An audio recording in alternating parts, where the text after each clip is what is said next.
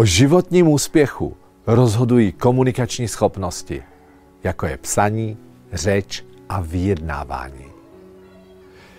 Jak často se člověk zastaví a uvědomí si, jakou sílu má naše komunikace.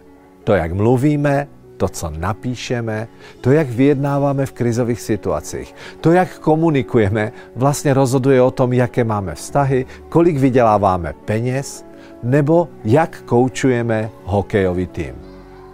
Uvědomili jsme si, že i ten učitel, který má na starosti malé děti, které se hrají, vlastně to, jak se ty děti budou cítit, rozhodne především svoji komunikaci?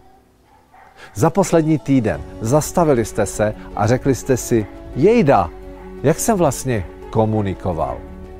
A přátelé, jste v nějakém tlaku v posledním období? Víte, co vás z něj dostane?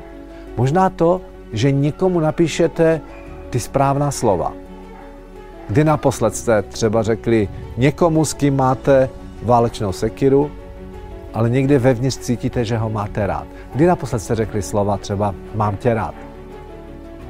A většinou to stačí.